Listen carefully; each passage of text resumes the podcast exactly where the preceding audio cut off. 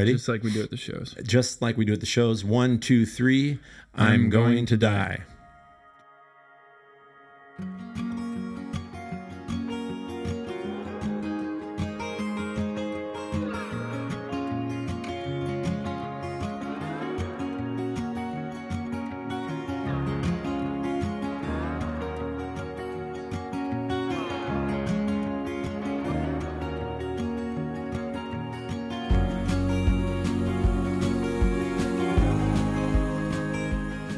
Hey everybody, it's Ned Buskirk back with You're Going to Die, the podcast. Welcome to another episode.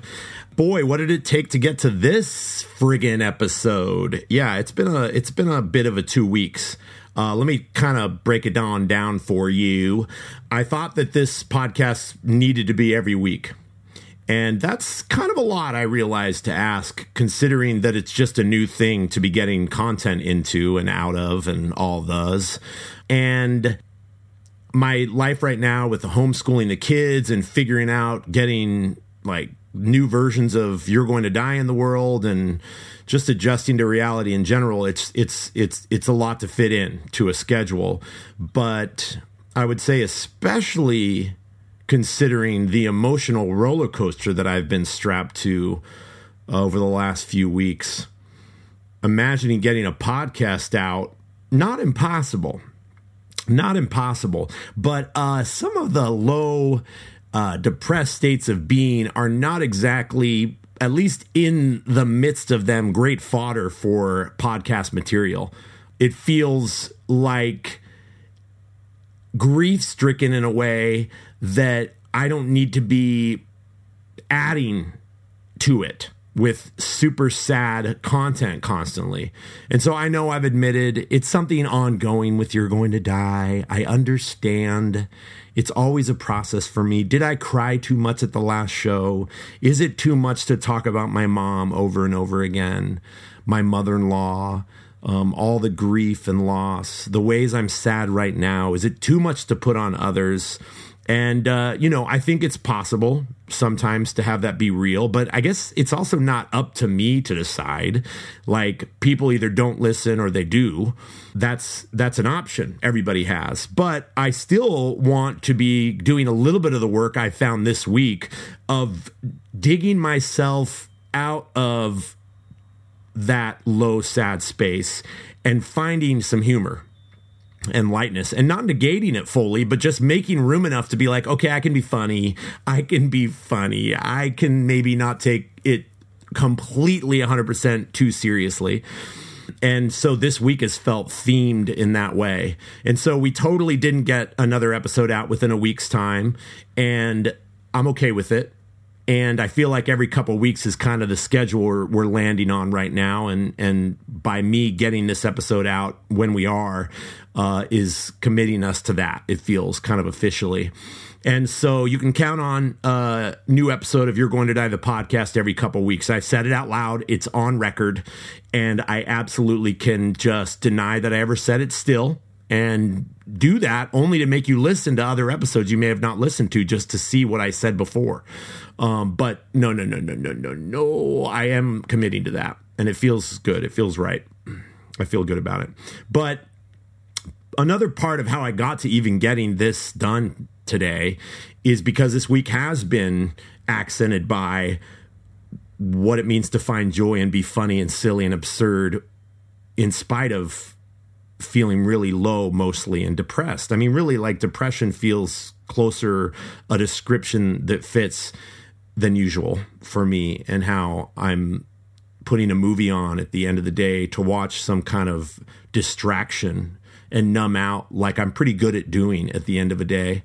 And watching a pretty good movie and finding myself literally, my eyes just kind of drifting away from the screen and just staring at a bookshelf. And I mean like a shelf on a bookshelf, and not like daydreaming or getting lost in thought, almost feeling the sadness layer over me like a blanket, you know, just sort of muted and um, without passion or electricity or excitement, um, like indifferent. And uh, that's been that's been hard you know, but it also feels like someone told me Jim Carrey said something about, I didn't watch it, I don't know if it's true, look it up, but I think he said something about, uh, look it up, listen to me, um, Jim Carrey said something about uh, depression being a resting place. And it feels that way. It feels like it, it it can be part of our work and part of our rest to get ready and prepare for something else. And I went through that over the last couple of weeks between episodes here. And uh, I think that it served that purpose. And then also I had to finally decide, okay, it's Wednesday morning and I want to do a meme that's funny for once. And it's content that might actually make someone laugh today and make them feel a little, little... little better about what's going on. And so I, I wrote a to-do list. That's immediately what came to mind. I wrote a to-do list. Here, here's the to-do list. To-do list, uh, number one, take out trash. Number two, burst into tears. Number three, Zoom call. Number four, laugh hysterically at the absurdity of it all. Number five, go to bed. And uh, it felt good to get that out and share it with the You're Going to Die community. But it also served that purpose for me of reminding me I can be funny and it's okay. So that's what I've been through the last couple weeks, a bit of that. And my daughter helped even too. I, I came into her room one morning and she said that she had a joke that she wanted to tell me. She said, "Why did the chicken clap its hand on the chicken?" And I said, "I don't know." And she said, "Because it was clapping." And she'd made this joke up. She said it was clapping, and she showed me her hands clapping together. And the joke is that the chicken isn't clapping its hand on another chicken. It's clapping its own hand. It's clapping. It's applauding. And she, she laughed. She laughed so hard. Listen, she's six years old, all right? If you're not laughing, you're disappointed, you feel let down, just realize that that's not the point. The point is that she was just laying in bed trying to think of a riddle or a joke about chickens. And it came after me doing a little bit of work to come up with my own dumb joke. And uh, I'm sorry, her joke wasn't dumb. Please never replay this for her. Don't tell her I said that. Her joke wasn't dumb. My joke was dumb. But her joke was a six-year-old's joke. And it it's a testament to us just doing what we do as humans, making light, finding humor, uh, and taking care of each other through that. Uh, also, not just making room for the grief. And so um, here I am, back to You're Going to Die, the podcast. And it's still a place for sadness and grief. I mean, that's the truth. And uh, I don't want to deny that point to what we do with You're Going to Die. It, it It's an essential part of it. And really, You're Going to Die, poetry, prose, and everything goes. Uh, that's the heart of the movement, is an open mic space where everything grew from. All of You're Going to Die comes from that event. And that event is a place for people to come and sign up and share whatever they want in the conversation of our shared mortality. And often it's grief-stricken and it's sad and it's heartbroken. And that's just what what it is. That's what what comes up there a lot, because we don't have enough spaces to do that. And those kinds of things define us more than most anything in our life that we talk about, maybe too much. I mean, we talk about our jobs more than the loss of a parent, you know, and I'm not saying jobs don't define us and shouldn't, but losing my mom is a huge part of what defined me after two thousand three. Having her in my life, losing her, and it's it was rare that I could talk to people about it. And there were times when I didn't want to, but it often felt really good when I could. And You're Going to Die, poetry, prose, and everything goes is born from that. It, it was born from being able or needing to create that space and, and finding out that other people needed it too. So yeah, I want to be funny. I want to be light. I want chicken jokes about chickens slapping their other hand, chickens clapping. And I want to write to-do lists sometimes and be silly on social media about death and dying. But I also feel grief-stricken and I get depressed and I need a place to bring that. And this community, and a lot of which, a lot of these people, they're my friends uh, that do this work with me. They are my friends because they needed it too. And they came to You're Going to Die and that's what they got. They got a place to do that and they never left. And that brings me to wanting to share this next segment with you. Um, and and I'll just say Scott Ferreter, who you may have heard me mention before if you listened to the last couple episodes. Nope, haven't heard of him. Uh, he is doing our sound engineering. Oh, nice. But he's far more than that as far as inspiration goes for uh, You're Going to Die, the podcast, and You're Going to Die in general.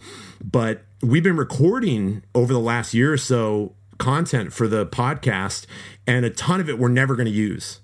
And one strong stretch of content, strong as in the amount of passion and humanity that we poured into it, is real and dense and thick. Not strong like we've got to use it all, because uh, we won't. But you're going to hear some of that on this episode. And that's mainly the part of the podcast that we originally recorded where Scott talks about losing his father. But Scott one day, and Scott, you can interject here. I want you to edit in interjections if I'm wrong about this story. Oh, I'll be interjecting. But Scott... But Scott?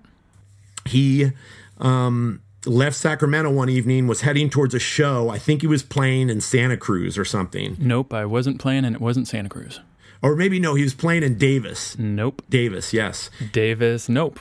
As he was going to the show, he just felt himself, like, knowing that he usually wants to be at shows, needs to go to the show, he felt something else pull him and say, no, I don't want to do that. And so he just kept driving. So in Ned's version of the story, I'm uh, a pretty unreliable person, but in reality, I was just going to a show. But it was unusual because I was really excited about it and then all of a sudden didn't want to go at all. And his plan was to go to the beach and drive all the way to the beach from Sacramento, but he didn't. He didn't do that. He drove into San Francisco and he was like, I need to go someplace else. I'm going to go to that that venue that I've been to before uh, called Viracocha. And he couldn't really remember where it was. He didn't know what was going on, if it was open, if anything was happening there. And he parked, found the venue, showed up in the middle of... Let me guess, a bat mitzvah. You're Going to Die, Poetry, Prose, and Everything Goes. Oh. And walked down into that space, what we've been doing for the last ten years, and found a home for his music and his his grief around the death of his father. And that's what I mean, okay? Scott is one of the funniest friends that I have. Well, how funny are your other friends? And thank God for him, because mostly, while I've cried with him a lot, mostly I get to laugh with him. And there is humor and joy and lightness in that friendship and in our... our relationship and our work together with You're Going to Die, but also we met because of the most heartbroken parts of our life, the biggest losses that we've endured. And um, and so it's both. It's all of it. And that's what You're Going to Die is. So I have to unabashedly say so, but also I'm working on trying to create stuff that's got the humor and feels fun and funny. And now I'm going to share the stretch of Scott in my conversation where he talks about his dad dying. Um, so I just talked a lot about how I'm going to try to be funny and lighter and more humorous with this work, and I promise I will. And now listen to this.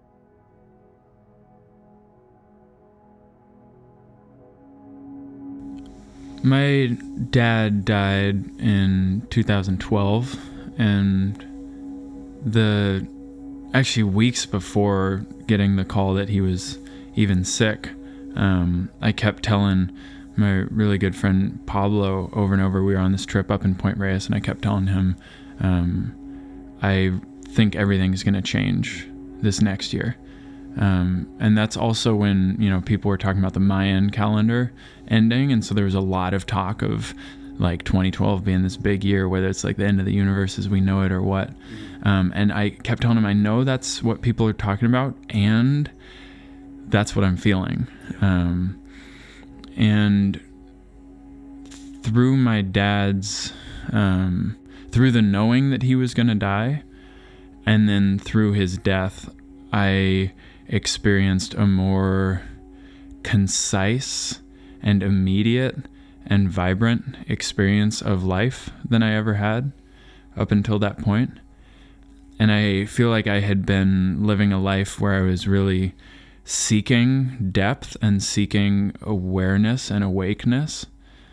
Um, and it put some puzzle piece into its place. And I, I believe that if I were in a, you know, different time and different society, um, that puzzle piece wouldn't be so removed from my experience of life to begin with.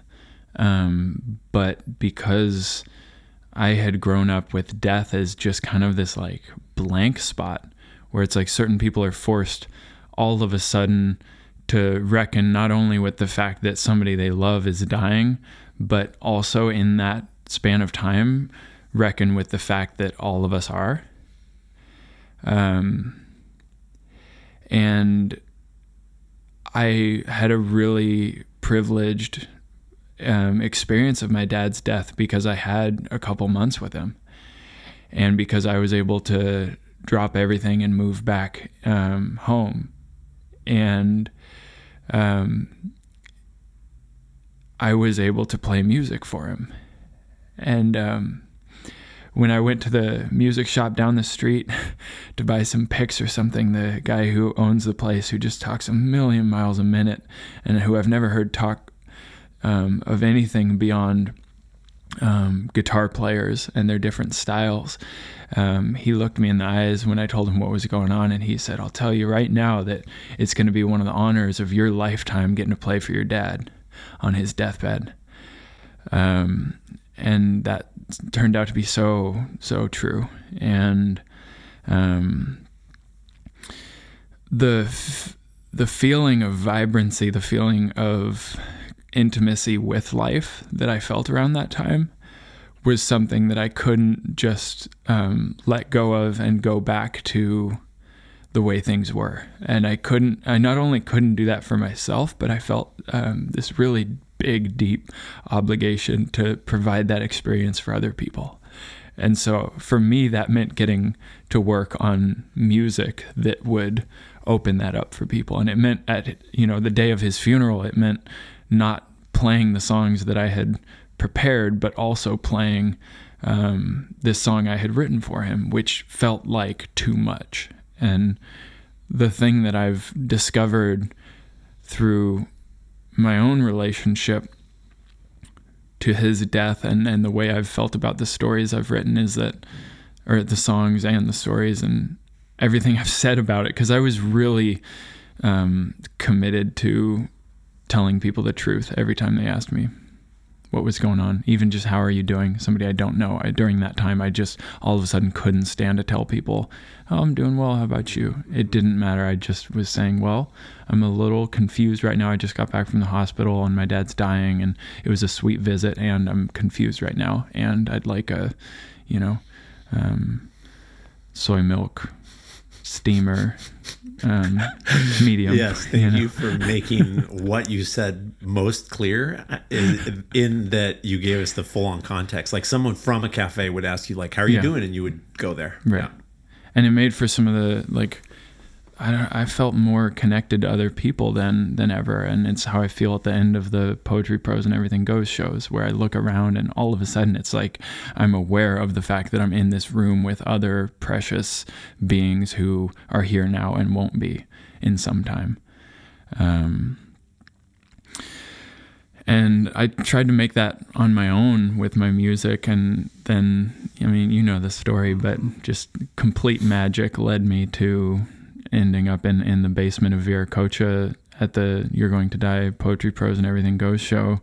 And I didn't know what I was walking into, but I could feel it. And I felt that it was the thing I'd been trying to create, which was an experience that would bring people to that place of awareness and presence and awakeness and a sense of, um, I think a lot of it for me just comes back to being, um, like admitting defeat in the face of the mystery.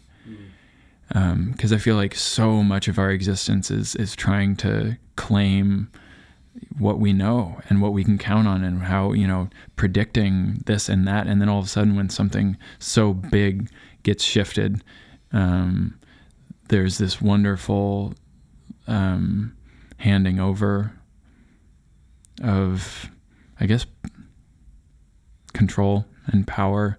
Um, it's really Uh, unsettling in a big, beautiful way. Mm-hmm. Um, that's a great way of putting it. I feel like it makes, uh, I feel like it makes,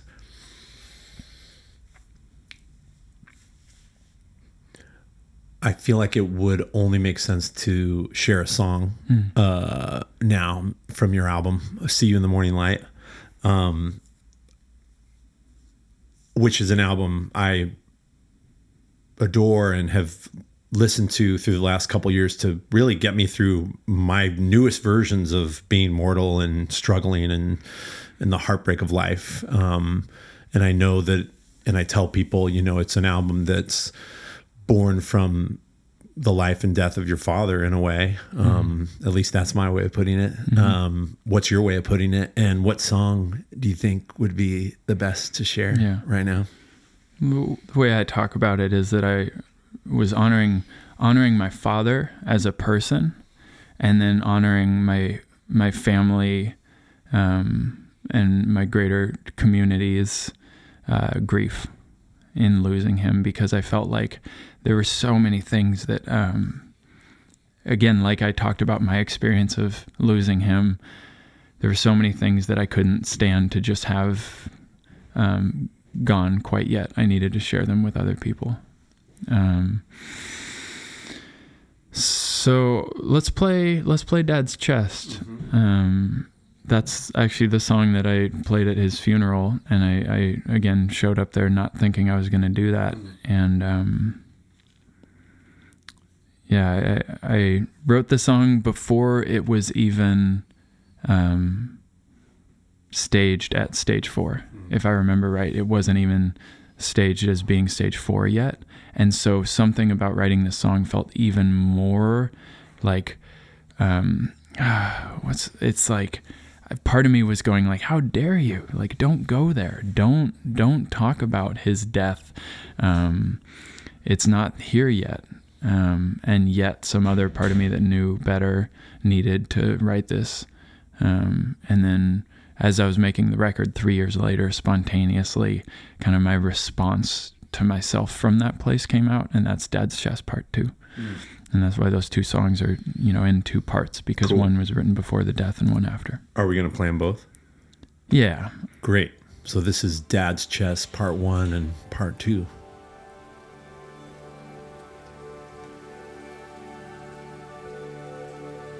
All right. Make me that bed. Dad's chest bed. The greatest bed there ever was.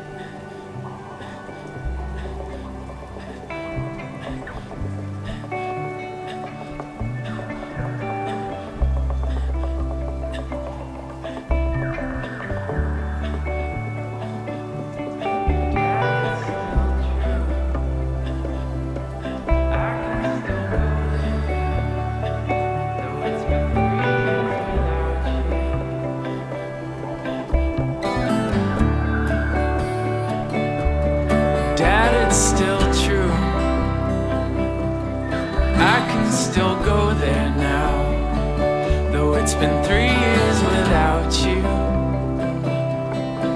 I rise up, then I fall as the air enters, then leaves. There's no friction at all, just two bodies of water.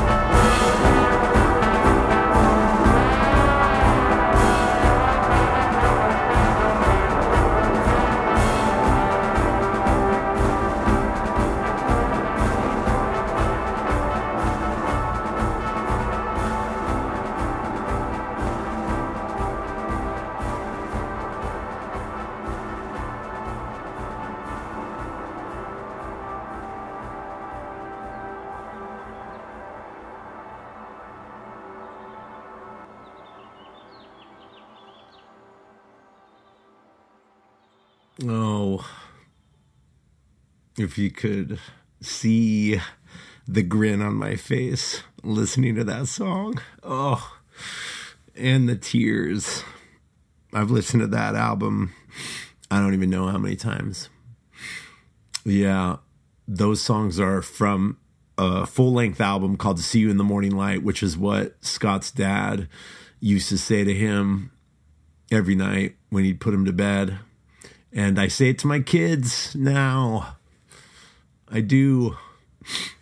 Oh, I love those songs. And I'll never forget seeing Scott play that music in Viracocha, writhing on stage. I, I, I mean that. I just remember not only being swallowed up by his music fully, but just seeing his physical presence on stage and how he played and how he leaned forth and bowed into his music and to us. And uh, I, I mean, I knew then, I must have in my gut, that I found a new best friend of my life, and that's what he's become.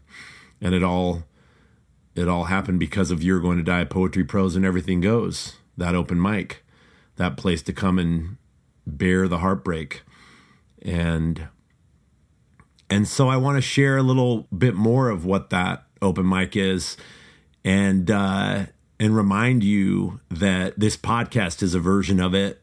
It's a place to come and share of yourself if you need to, but listen from the place where your heartbreak meets mine, where your heartbreak meets Scott's.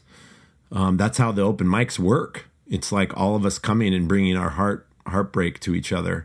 And remembering we're not alone, you're not alone, that we're in this together, that we're mortal together, that we're all going to die. But for now, we're alive and making this world together. And you might remember from the opening of this episode, do you remember what happened in the beginning? I want to do it with you now. At the beginning of every open mic, I mean, as far back as I can remember, I don't even know when it started. It feels like it's always been there. As a group, the audience and I would say on the count of three, I'm going to die together.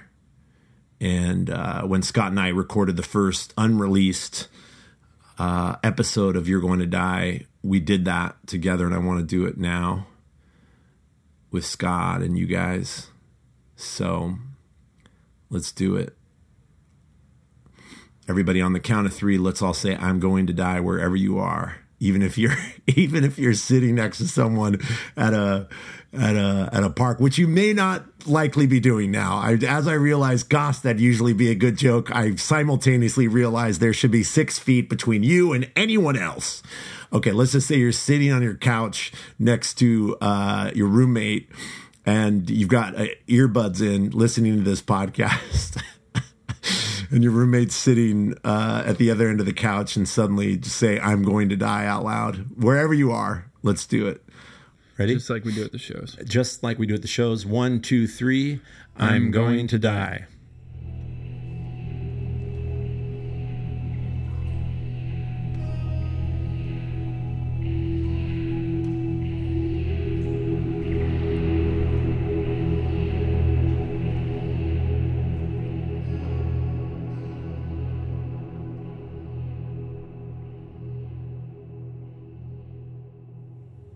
But for now, we are alive. If you're hearing this, um, you must be.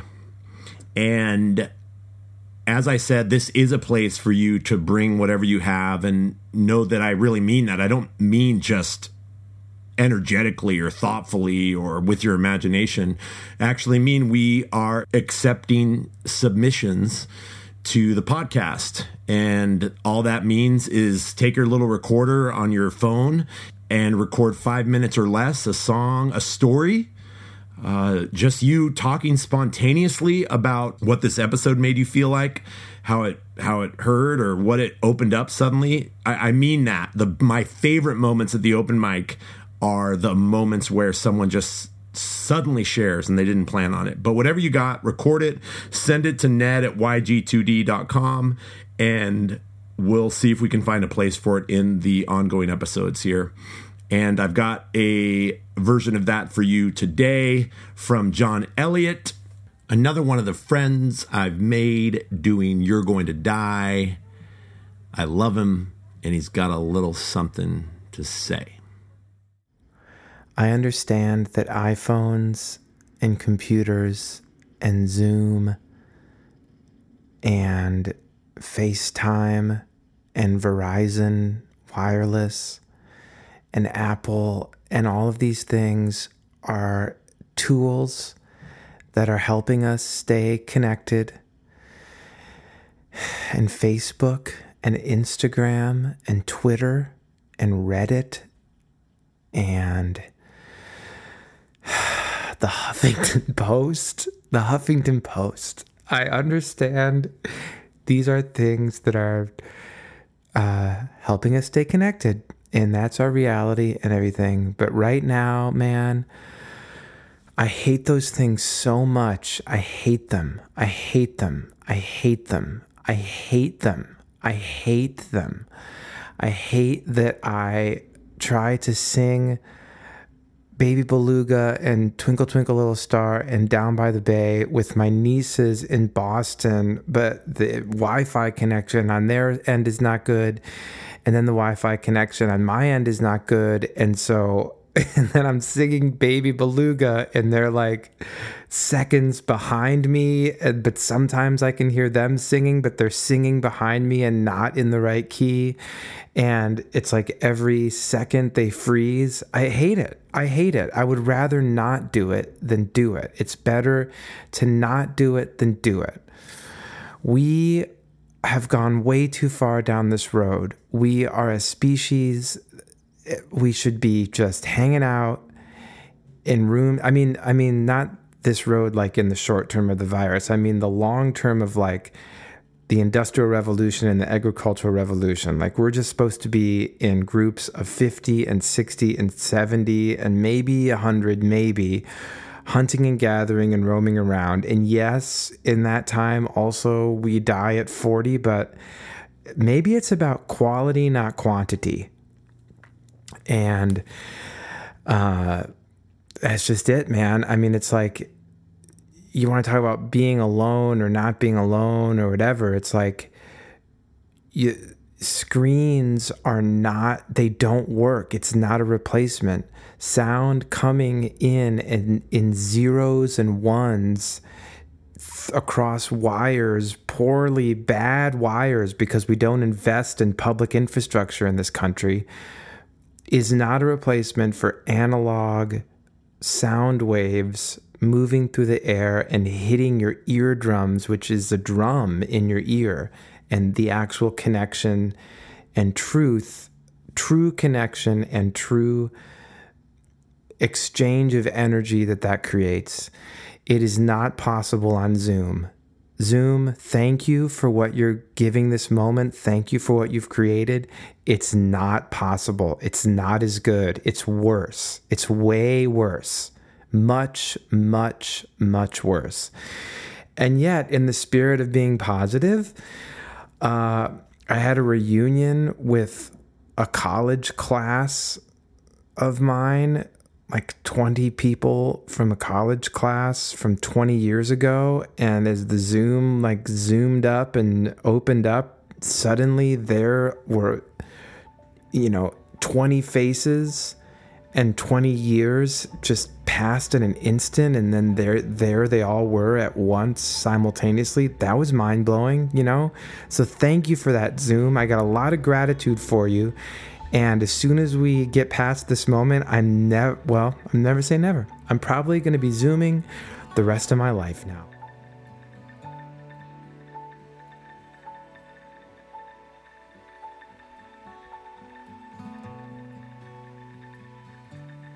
Thanks, John Elliott, for being one of the great friends of my life. I cannot imagine doing this thing without you. Truly, truly. Uh, so grateful for you, brother, for the laughter and for showing up during the hardest times. Um, you are a precious friend. And um, thanks to all of you for listening to this episode of You're Going to Die, the podcast. If you want to support the podcast, one big way to do that is rate and review it if you're feeling it. Um, if you hated it, maybe just don't waste any time doing anything. Just, just go do something else. But if this podcast means something to you, it touched you, it moved you, it inspired you in some way, just go online, especially to Apple Podcast, and give it a little star love and give it some words of review. Um, you cannot know how much that helps. And also share it if this thing meant something to you. Um, think of someone else it might mean something to too, and send it to them. And other than that, Uh, big thanks to Scott Ferreter for all his work on this thing. Uh, boy, what a great friend you are, and I'm so glad we get to do this stuff together. And this is a little bit of an apology to all of you for what I'm about to do, but hey, we got a ton of bloopers that we pulled from the first unofficial, never-to-be-released episode, and I think Scott and I deserve some of that uh, guttural laughter to be shared. So if you don't want to listen to it, you can just turn it off, but we're going to include it here so that it exists, because every time I listen to it, I laugh, and maybe you will too. Um, and it's to the point about this whole thing. We're not just here to have heartbreak meet heartbreak and make space for all that, but we're also here to laugh and um, be joyful. And I hope if You're Going to Die is doing um, doing anything for you other than meeting you where you're hurting, I hope it's making you laugh a little and helping you find some joy and making things a little lighter in some ways. And I hope the podcast does that. So we are going to play some bloopers from that unofficial, never-to-be-released episode. Um, and uh, other than that, remember, two things are true. You're going to die. That's number one. Number two, you haven't yet, and the rest is up to you. Thank you again so much for listening. Until next time. Uh, this is Ned Buskirk. You're Going to Die, the podcast exists mm. now. Um, that's great. That sound you hear is mm. my tummy. I am hungry. How many band names have you had? Uh, let's say a dozen. Are you just wanting to just answer the question by throwing a number out there? Or genu- I'm genuinely just you've had a answering dozen. The question with a, a made up number. Um, it's a real that's number. That's probably about accurate. Yeah. I made that one up. I called it a dozen. What he ended up doing is asking all of his guests that. Yeah. I just started laughing. Did you hear that sound? Yeah, that was my that was stomach? actually literally my stomach. Your stomach's like, don't you falsely introduce me. I'm gonna introduce myself. Really, my stomach. That wow. one was literally my stomach. I wonder if you guys could hear that. It was pretty loud. I oh, mean, they were... can hear it.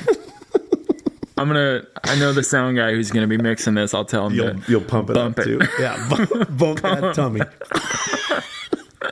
um. So, as I was saying, yeah. we're in Scott's garage. There's like two lights on and a lava lamp. The garage is also his bedroom. Mm-hmm.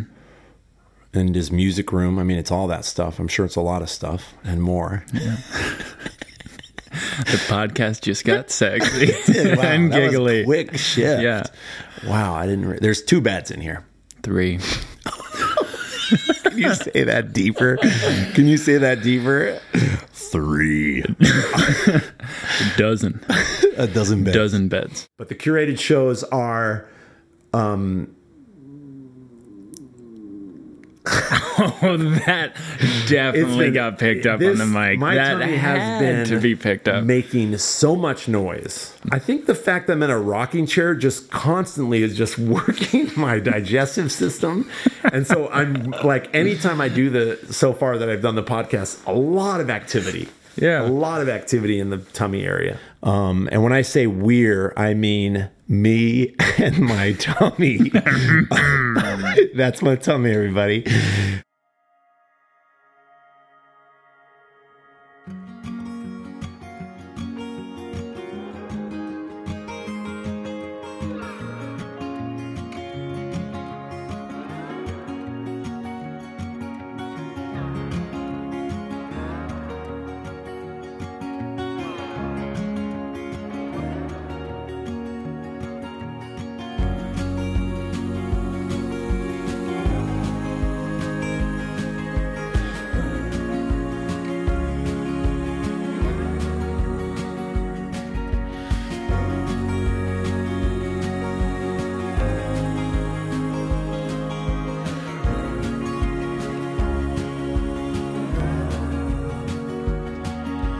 You're Going to Die, the podcast, is made possible with a grant from the Peck Foundation and listeners like you.